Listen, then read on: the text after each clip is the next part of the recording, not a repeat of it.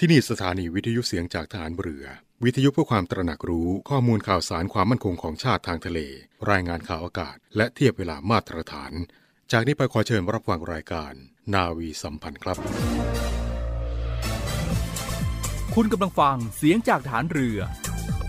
ทุกความเคลื่อนไหวในทะเลฟ้าฝั่งรับฟังได้ที่นี่เสียงจากทหารเรือ กับช่วงเวลาของรายการนาวีสัมพันธ์ สวัสดีครับต้อนรับทักทายกับคุณฟังอีกเช้าหนึ่งแล้วนะครับเช้าวันจันทร์ครับคุณฟังโอ้โหพอได้ยินครับว่าเช้าวันจันทร์นะครับ จากการพักผ่อนในช่วงของวันหยุดยาวกำลังใจกำลังกายที่ เก็บเกี่ยวกันมานะครับ ไม่ว่าจะเป็นการทำบุญในช่วงของเทศกาลวันอาสาฬหบูชาวันเข้าพรรษานะครับ แล้วก็พักผ่อนท่องเที่ยวกันในวันหยุดยาวด้วยหมดเลยกับคำว่าเช้าวันจันทร์นะครับ ก็เชื่อว่าหลายท่านนะครับยังคงมีกำลังใจกำลังกายกันที่จะลุยกันต่อในเช้าวันจันทร์นะครับ เดี๋ยวสัปดาห์หน้ายังมีวันหยุดยาวกันอีก เตรียมตัว เตรียมกาย เตรียมอุปกรณ์ต่างๆ ให้พร้อมแล้วกัน แล้วก็เปิดกระเป๋านะครับ ดูว่า เงินเราเพียงพอไหมนะครับกับการเดินทางท่องเที่ยวในเดือนนี้นะครับแล้วก็นึกถึงในช่วงของปลายปลายเดือนด้วยกันนะครับที่ชีวิตที่มีค่าของเราต่างๆนะครับค่าน้ำค่าไฟค่าบัตรเครดิต แล้วก็อื่นๆอีก จีปะทะนะครับ ก็บริหารให้ดีแล้วกัน ห่วงใยทุกทุกท่านเลยนะครับ เอาละครับจะจัดการในช่วงของรายการนาวีสัมพันธ์ครับเจ็ดโมงครึ่งถึง8โมงนะครับ เป็นประจำทุกทุกเช้า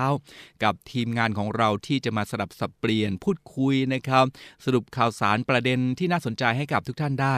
รับทราบกันนะครับ ทางสถานีวิทยุในเครือข่ายเสียงจากทหารเรือครับ 15 สถานี 21 ความทีนะครับก็เป็นกำลังใจให้กับคุณผู้ฟังทุกทกท่านตรงนี้ทุกทุกเช้า นาวีสัมพันธ์ครับพบกันวันนี้ครับวันที่ 18 กรกฎาคม 2565 นะครับ ซึ่งก็ตรงกับวันสำคัญอีกวันหนึ่งของประสนิกรชาวไทยทั้งแผ่นดินครับ 18 กรกฎาคม วันคล้ายวันสวรรคต สมเด็จพระศรีนครินทราบรมราชชนนี หรือสมเด็จย่าครับ และในเช้าวันนี้ครับเราจะมาน้อมรำลึกถึงพระมหากรุณาธิคุณ สมเด็จย่า 18 กรกฎาคม 2565 กันครับ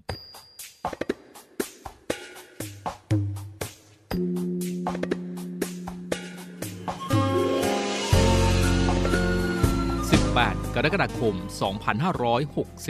2565 วันคล้ายวันสวรรคต สมเด็จพระศรีนครินทราบรมราชชนนี หรือสมเด็จย่าครับ คุณผู้ฟังครับ พระมหากรุณาธิคุณของสมเด็จพระศรีนครินทราบรมราชชนนี ที่ทรงมีต่อประสนิกรชาวไทย และประเทศชาติของเรานั้น ใหญ่หลวงเป็นอเนกปริยาย สมเด็จพระศรีนครินทราบรมราชชนนี ทรงเป็นพระบรมราชชนนีของพระบาทสมเด็จพระปรเมนทรมหาอานันทมหิดลรัชกาลที่ 8 และพระบาทสมเด็จพระบรมชนากาธิเบศรมหาภูมิพล อดุยเดชมหาราช บรมนาถบพิตรรัชกาลที่ 9 และทรงเป็นพระอายิกา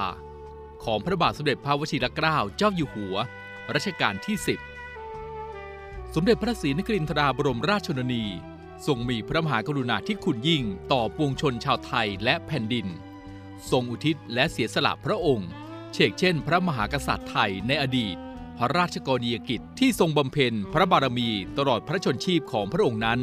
มากมายเหลือขนาดนับ เป็นโชคดี และเป็นบุญบารมีของชาวไทยทั้งชาติ ที่ได้กำเนิดมาในแผ่นดินของพระบรมโพธิสมภารผู้ทรงทศพิษราชธรรม พระผู้ให้กำเนิดพระมหากษัตริย์ถึงสองพระองค์ โดยที่พระองค์หนึ่ง คือพระบาทสมเด็จพระบรมชนากาธิเบศรมหาภูมิพลอดุลยเดชมหาราช บรมนาถบพิตร ในหลวงรัชกาลที่ 9 ทรงได้รับการขนานพระนามจากทั่วโลกว่า ทรงเป็น King of the King พระผู้ซึ่งทรงปกครองประสนิกรด้วยพระราชปณิธานที่ว่า เราจะครองแผ่นดินโดยธรรม เพื่อประโยชน์สุขแห่งมหาชนชาวสยาม พระมหากรุณาธิคุณยิ่งที่สมเด็จพระศรีนครินทราบรมราชชนนี ทรงมีต่อปวงชนทุกชาติทุกภาษาที่เกิดในแผ่นดินไทยนั้น เป็นคำตอบว่าทำไม คนไทยทั้งชาติจึงพร้อมใจทูลเกล้าทูลกระหม่อม ถวายพระสมัญญาแด่พระองค์ท่านว่า สมเด็จย่า และแม่ฟ้าหลวง ที่มาของพระสมัญญาสมเด็จย่า แม้คำว่าสมเด็จย่าจะฟังคันหูอยู่บ้างสำหรับท่านที่เคร่งครัดต่อขนบธรรมเนียมประเพณี ที่บังอาจไปนับญาติกับเจ้านายพระบรมวงศ์ แต่ก็เป็นพระราชสมัญญาที่ยืนยันถึงความรักอย่างเทิดทูน อย่างบริสุทธิ์ใจของประชาชนต่อพระองค์ท่าน ยากจะพบเห็นในประเทศอื่นใดโดยทรงมีพระอุปนิสัย และพระจริยวัตรหลายประการ ที่ชวนให้นึกถึงพระองค์ท่าน ในฐานะญาติผู้ใหญ่ ผู้เป็นที่รักศรัทธา และเคารพยิ่ง นอกจากจะทรงมีพระเมตตาสูงส่งต่อปวงชนชาวไทยดั่งลูกหลาน และไม่ถือพระองค์แม้แต่น้อยแล้ว ปรากฏว่า เมื่อความเรื่องนี้ทราบไปถึงพระองค์มิได้ทรงแสดงการคัดค้าน กลับทรงตรัสว่า เออ ฉันเป็นย่าเขาก็แล้วกัน ที่มาของพระสมัญญาแม่ฟ้าหลวง คุณฟังครับ นับตั้งแต่ปีพุทธศักราช 2500 เป็นต้นมา สมเด็จพระศรีนครินทราบรมราชชนนี ได้ทรงงานอย่างทุ่มเท เพื่อพัฒนาชีวิตและความเป็นอยู่ของประชาชนในชนบท โดยเฉพาะชนกลุ่มน้อยในพื้นที่ห่างไกล ซึ่งสามารถเข้าถึงได้ด้วยเฮลิคอปเตอร์เท่านั้น พระองค์ได้ทรงตระหนักดีถึงความยากลำบาก การขาดโอกาสในชีวิต รวมถึงความเจ็บป่วยที่เกิดขึ้นกับราษฎรในท้องถิ่นธุรกันดารทุกครั้งที่พระองค์เสด็จเยี่ยมราษฎร จึงมีบุคลากรทางการแพทย์ เพื่อเข้าไปร่วมตรวจรักษาผู้ที่เจ็บป่วยด้วย และทรงนำเครื่องนุ่งห่ม อาหาร สิ่งของที่จำเป็น และของเล่นสำหรับเด็กเข้าไปพระราชทานให้แก่คนในพื้นที่ ในสายตาของชาวไทยภูเขา พระองค์เปรียบเสมือนเสด็จมาจากฟากฟ้า เพื่อปัดเป่าความทุกข์ยากเขาเหล่านั้น จึงถวายพระสมัญญานาม แม่ฟ้าหลวงแด่พระองค์ ซึ่งเป็นพระนามที่เต็มไปด้วยความเคารพรักบูชา จากหัวใจชาวไทยภูเขาทุกคน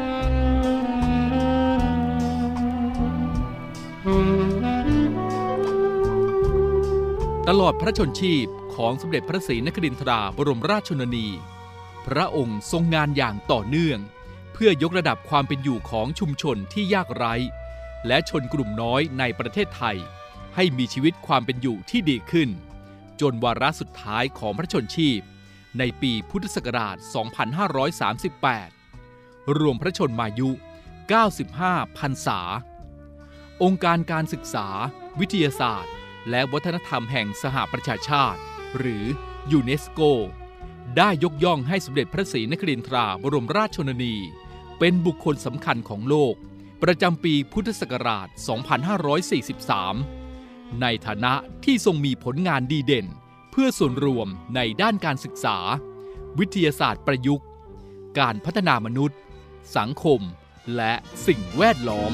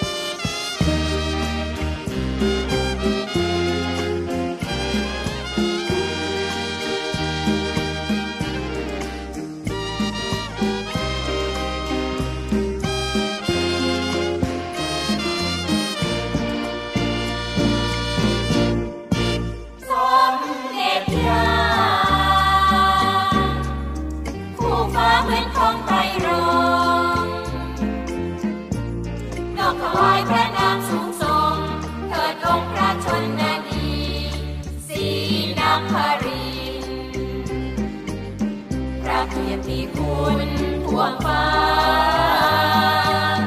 รับอารุณาทั่วดินสมเด็จพระศรีนคริน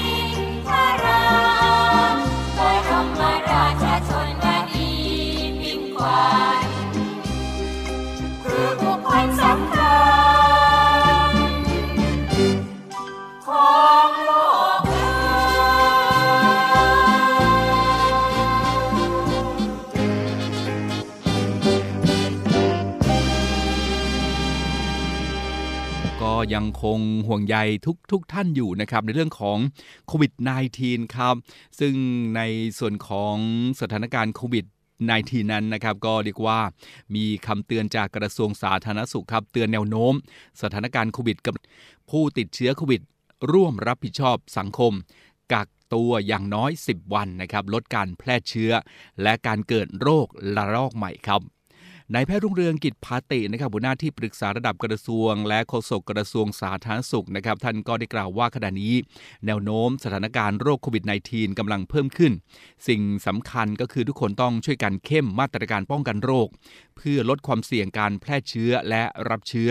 จะช่วยให้การติดเชื้อลดลงนะครับแล้วก็ไม่เกิดเป็นระลอกใหญ่ขึ้นมาอีกครับ โดยเฉพาะขอความร่วมมือนะครับผู้ที่ติดเชื้อโควิดแล้วก็ทั้งที่เข้ารับการรักษาแบบผู้ป่วยนอก และแยกกักตนเองที่บ้านนะครับ หรือว่าเจอแจกจบนะครับ ซึ่งก็จะได้รับยากลับมารับประทานที่บ้านนะครับ หรือว่าโทรศัพท์เข้าระบบ เพื่อให้จัดส่งยามาที่บ้าน หรือผู้ที่เข้ารักษาในโรงพยาบาลแล้วให้กลับมาบ้านก่อนครบ 10 วัน ขอย้ำนะครับว่าให้กักตัวเองอย่างน้อย 10 วัน หากมีความจำเป็นจริง ๆ ต้องออกจากบ้าน เช่น การเดินทางไปโรงพยาบาล ก็ให้สวมหน้ากากอนามัยอย่างเคร่งครัดจนครบ 10 วัน นับจากวันที่เริ่มมีอาการครับ เนื่องจากขณะนี้ พบว่าผู้ติดเชื้อจำนวนหนึ่ง ไม่ได้กักตัวจนครบตามกำหนดนะครับแต่ออกไปใช้ชีวิตนอกบ้านตามปกติทำให้เกิดการความเสี่ยงนะครับในการแพร่เชื้อต่อได้ ส่งผลให้เกิดการระบาดโควิด -19 อย่างต่อเนื่องเป็นวงกว้างนะครับแล้วก็แพร่เชื้อไปยังกลุ่มเสี่ยงนะครับไม่ว่าจะเป็นผู้สูงอายุผู้มีโรคประจำตัวนะครับก็เป็นคำเตือนของหัวหน้าที่ปรึกษาระดับกระทรวงและโฆษกกระทรวงสาธารณสุขนะครับในแพทย์รุ่งเรือง กิจผาติครับ ทางด้านของนายธนกรวังบุญคงชนะโฆษกประจำสำนักนายกรัฐมนตรีนะครับ ท่านก็เปิดเผยว่าจากข้อมูลการสำรวจอนามัยโพลของกรมอนามัยนะครับเปรียบเทียบระหว่างเดือนมิถุนายน และเดือนกรกฎาคมนะครับพบว่าประชาชนนั้นมีแนวโน้ม พฤติกรรมการป้องกันโรคโควิด -19 ลดลงนะครับโดยการเว้นระยะห่างลดลงจากร้อยละ 81.9 นะครับ เป็นร้อยละ 78.7 นะครับ การสวมหน้ากากในสถานที่สาธารณะลดลงครับจากร้อยละ 95.1 เป็นร้อยละ 94.8 นะครับ แล้วก็การล้างมือลดลงจากร้อยละ 89.7 เป็นร้อยละ 88.99นะครับแล้วก็ขณะเดียวกันผู้อำนวยการใหญ่องค์การอนามัยโลกครับหรือว่า WHO นะครับก็ได้ชี้ว่าโควิด -19 ยังไม่ถึงจุดสิ้นสุดการระบาด หลังช่วง 2 สัปดาห์ที่ผ่านมานะครับ ตัวเลขผู้ติดเชื้อทั่วโลกเพิ่มสูงขึ้นถึงร้อยละ 30นะครับก็ฝากเตือนด้วยละกันครับ คุณผู้ฟังนะครับประชาชนก็อย่ากาดตกครับเน้นปฏิบัติตาม มาตรการของสาธารณสุขนะครับสวมหน้ากากอนามัยในพื้นที่เสี่ยงเว้นระยะห่าง ล้างมือแล้วก็เข้ารับการฉีดวัคซีนครับเพื่อไม่ให้สถานการณ์กลับไปรุนแรงอีกนะครับทั้งนี้ก็กำชับกระทรวงสาธารณสุข ติดตามแล้วก็ประเมินสถานการณ์ตลอดช่วงวันหยุดนี้อย่างใกล้ชิดนะครับก็เรียกว่าขณะนี้ก็ยังมีการแพร่ระบาดอย่างต่อเนื่องนะครับ แต่ก็ในขณะเดียวกัน ก็มีการจัดกิจกรรมที่มีการรวมคนจำนวนมากนะครับ เช่นการชมฟุตบอลที่ผ่านมานะครับ การจัดดนตรีหรือคอนเสิร์ต และอีกหลายกิจกรรมครับที่กำลังจะเกิดขึ้นก็ต้องขอความร่วมมือประชาชนนะครับให้ใช้ชีวิต และปฏิบัติตนด้วยความระมัดระวังครับ สวมใส่หน้ากาก ในที่สาธารณะตลอดเวลาในสถานที่ที่มีคนจำนวนมาก แล้วก็สถานที่ปิดนะครับเพื่อให้เกิดความปลอดภัยไม่แพร่กระจายเชื้อ ไปยังกลุ่ม 608 นะครับกลุ่มเปราะบาง และกลุ่มเด็กครับเพื่อให้ประเทศสามารถขับเคลื่อนเศรษฐกิจต่อไปได้โดยไม่เกิดการสะดุดอีกนะครับยังไงก็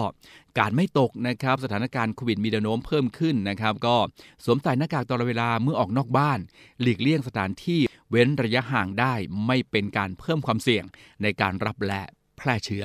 นะครับก็จะเจอกันทุกครั้งก็ตักเตือนกันแนะนำกันทุกครั้งเลย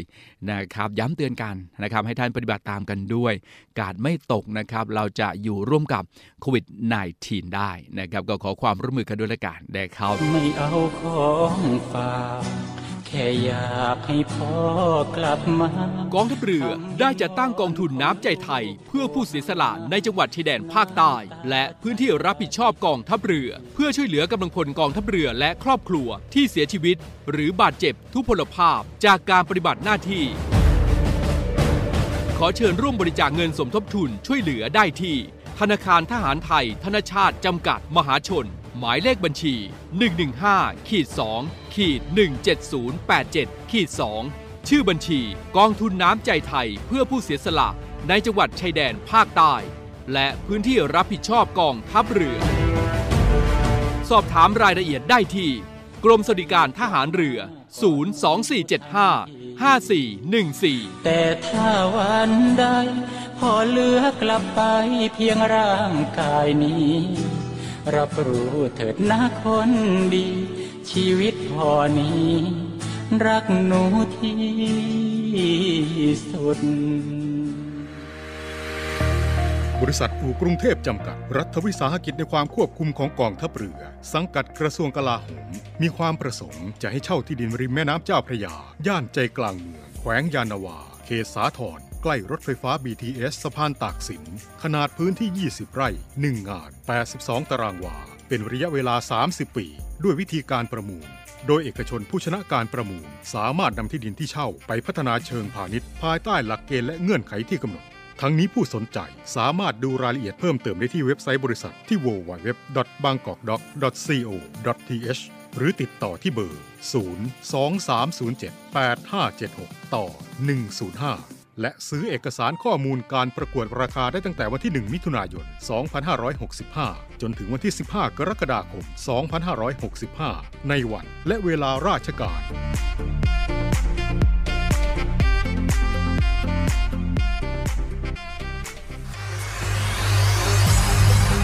การทุจริตคอร์รัปชันเป็นภัยคุกคามต่อความมั่นคงของชาติ มาร่วมสร้างความใสสะอาด ปลอดจากพฤติกรรมการทุจริตประพฤติมิชอบ สร้างความโปร่งใสและประสิทธิภาพของกระบวนการทำงานในกองทัพเรือ เพื่อให้ข้าราชการและลูกจ้างของกองทัพเรือ ประพฤติปฏิบัติงาน โดยเน้นผลงานการมีคุณภาพ ความซื่อสัตย์สุจริต และการมีจิตสำนึกในทางที่ดี เพื่อให้ข้าราชการกองทัพเรือมีเกียรติและศักดิ์ศรีมีความภูมิใจ มีขวัญและกำลังใจในการทำงาน เพื่อให้กองทัพเรือมีภาพลักษณ์ที่ดีจนเป็นที่ยอมรับชื่นชม เชื่อถือ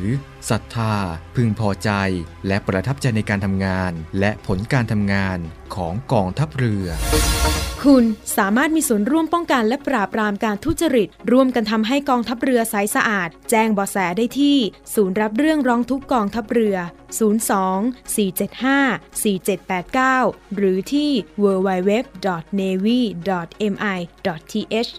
ร้องทุกข์ ศูนย์ประสานราชการใสสะอาดกองทัพเรือ ร่วมใจ กองทัพเรือไทย ใสสะอาด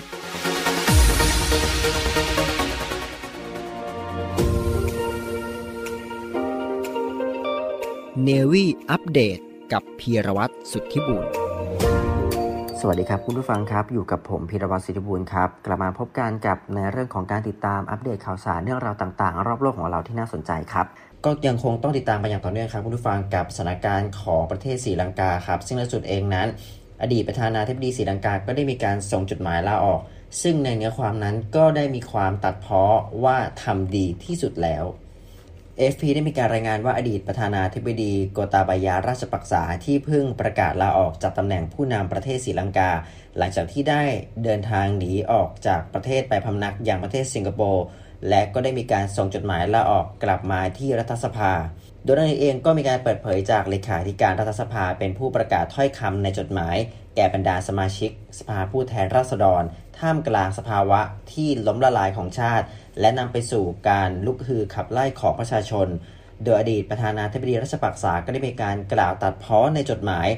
โดยใจความก็ได้มีการบอกว่าตอนนั้นบริหารประเทศอย่างสุดความสามารถแล้ว และเพื่อหลีกเลี่ยงความพังพินาศทางเศรษฐกิจ แต่การระบาดใหญ่ของโควิด -19 นั้น ก็ทำให้ความพยายามของตนนั้นเกิดการค่อยเขวลง ซึ่งที่ผ่านมานั้นเขาก็ได้อุทิศตนอย่างถึงที่สุด ของความสามารถเพื่อประเทศชาติแล้ว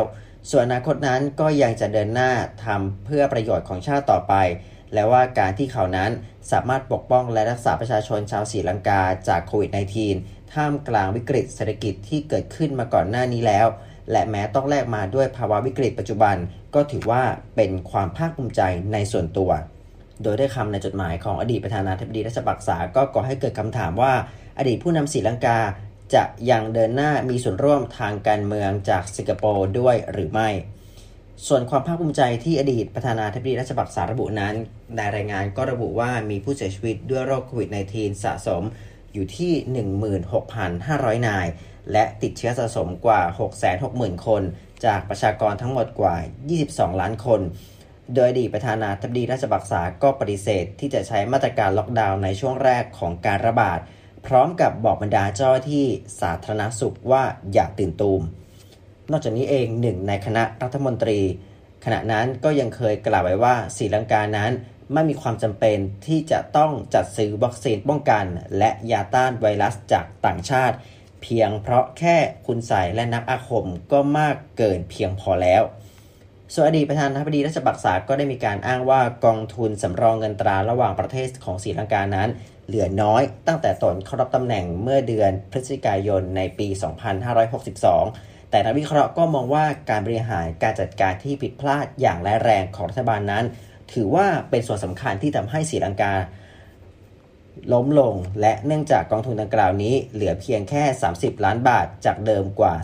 2.7 แสนล้านบาทเท่านั้น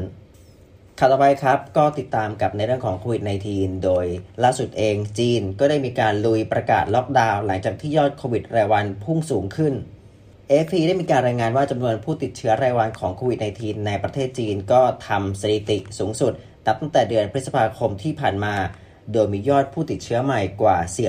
450 คน เพิ่มขึ้นจากเมื่อวันก่อนที่พบกว่า 432 คน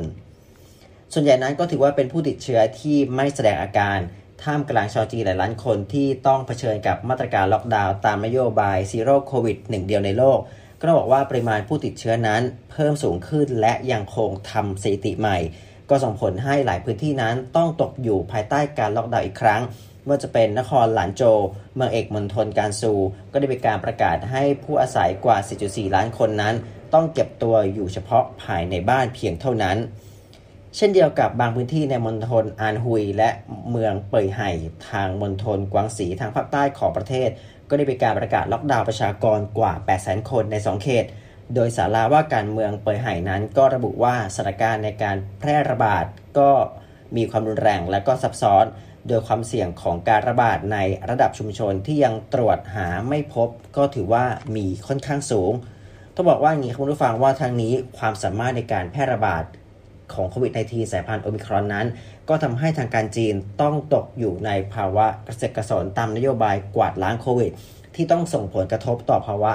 ทางการเติบโตทางเศรษฐกิจ ล่าสุดเองก็ถือว่าขยายตัวเพียงแค่ร้อยละ0.4 เมื่อไตรมาส 2 ที่ผ่านมา ซึ่งนับว่าไตรมาส 2 ที่มีการขยายตัวทางเศรษฐกิจนั้น ต่ำที่สุดของจีนเลยก็ว่าได้ครับ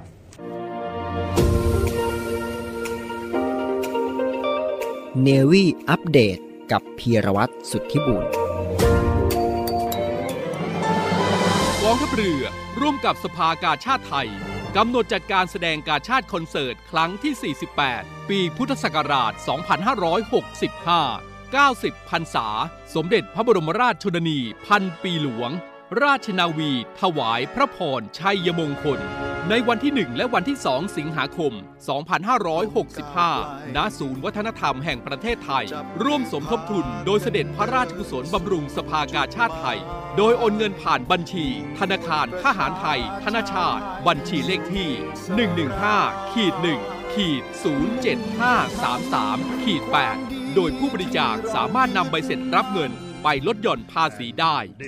สอบถามรายละเอียดเพิ่มเติมได้ที่ กรมการเงินทหารเรือ โทร 02475 5683 เราช่วยกาชาติ กาชาติช่วยเรา รวมใจ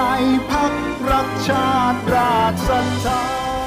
เอาละครับส่งท้ายกันนะครับวันหยุดยาวต่อเนื่องนะครับในวันอาสาฬหบูชา และวันเข้าพรรษาในช่วงที่ผ่านมานั้นก็ผ่านพ้นไปเรียบร้อยแล้วนะครับ ก็หลายท่านเดินทางกลับเข้ามาใช้ชีวิตกันใน